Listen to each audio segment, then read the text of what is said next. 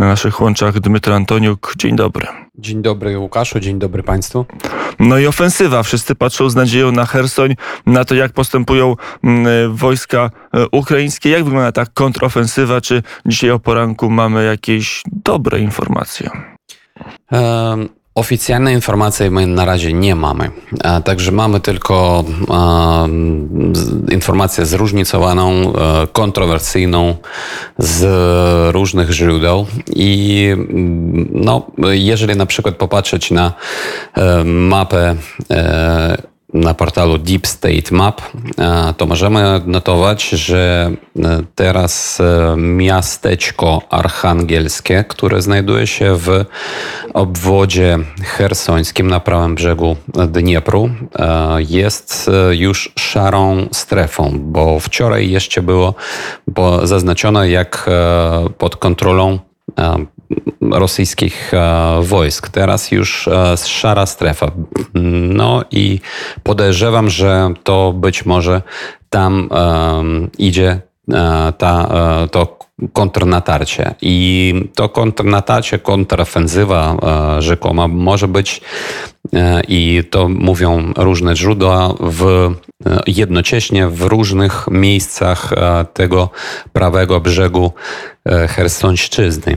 Także była informacja o tym, że wojsko ukraińskie wyzwoliło cztery, cztery miejscowości na zachód od Hersonia, ale My jeszcze tego nie widzimy ani na tym Deep State mapie, ani w komunikatach Ministerstwa Obrony Ukrainy. Natomiast e, też, e, jeżeli popatrzeć na ten znów Deep State Map, to widzimy pod e, Dawidowym Brodem, widzimy postęp wojsk ukraińskich w kierunku Nowej Kachowki i mała miejscowość e, pod nazwą Suchy Stawok jest już, e, jest już też e, zaznaczona na szaro.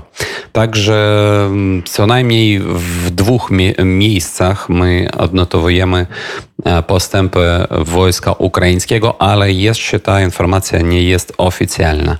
Jest z innej strony informacja o tym, że trzeci korpus armijski rosyjski, czyli to te mm, posiłki, oni teraz przerzucone są z Kubaniu y, na no, Półwyspę Krymską przez ten most. I mm, ja się myślę, ja sobie e, myślę, że oczywiście oni będą rzucone e, tutaj na, mm, w kierunku Hersonia.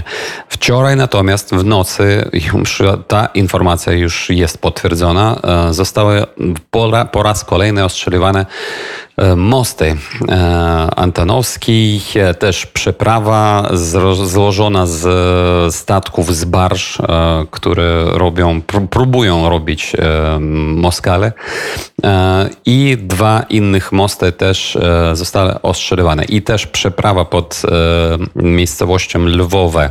To też jest pomiędzy Chersoniem a Nową Kachowką. Także dla wroga zaopatrzenie swoich wojsk staje się coraz e, problematyczny, e, coraz więcej problematyczne. I e, odnotowujemy też wielkie, potężne wybuchy w samym Chersoniu, również w Nowej Kachowce, w Melitopolu. I to jest już, już z rzędu wielu dni, czyli każdego dnia e, wojsko ukraińskie ostrzeliwuje bazę zaopatrzenia wroga tam.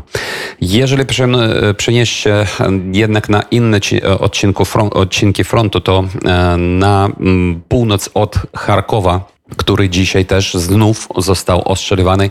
E, trafiono w mieszkalny budynek w e, centralnej części tego miasta dwóch e, rannych mieszkańców tego budynku. Znamy o dwóch rannych mieszkańcach, niestety. I na północ od Charkowa wróg dwa dni temu spróbował iść, w, atakować w kierunku małej miejscowości Udy. Ta miejscowość też jest teraz teraz zaznaczone na szaro, także tam e, wróg ma e, chociaż drobny, ale postęp. E, na odcinku donbaskim nie mamy żadnych zmian na mapie, nie słyszymy żadnych też komunikatów od Ministerstwa Obrony Ukrainy o tym, że wróg miał jakikolwiek postęp.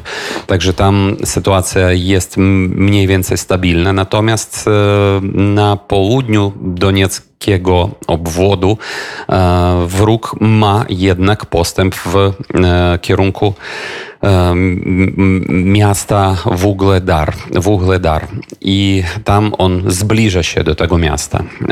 Natomiast znów z innej strony już w obwodzie zaporowskim wojsko ukraińskie e, ma postęp e, w kierunku od e, miejscowości Orichowe do e, miasta Tokmak. I tam e, bodajże jedna e, miejscowość, Niesterianka, też jest zaznaczona na szare, co wcześniej takiego nie było. Także front e, jest e, mobilny.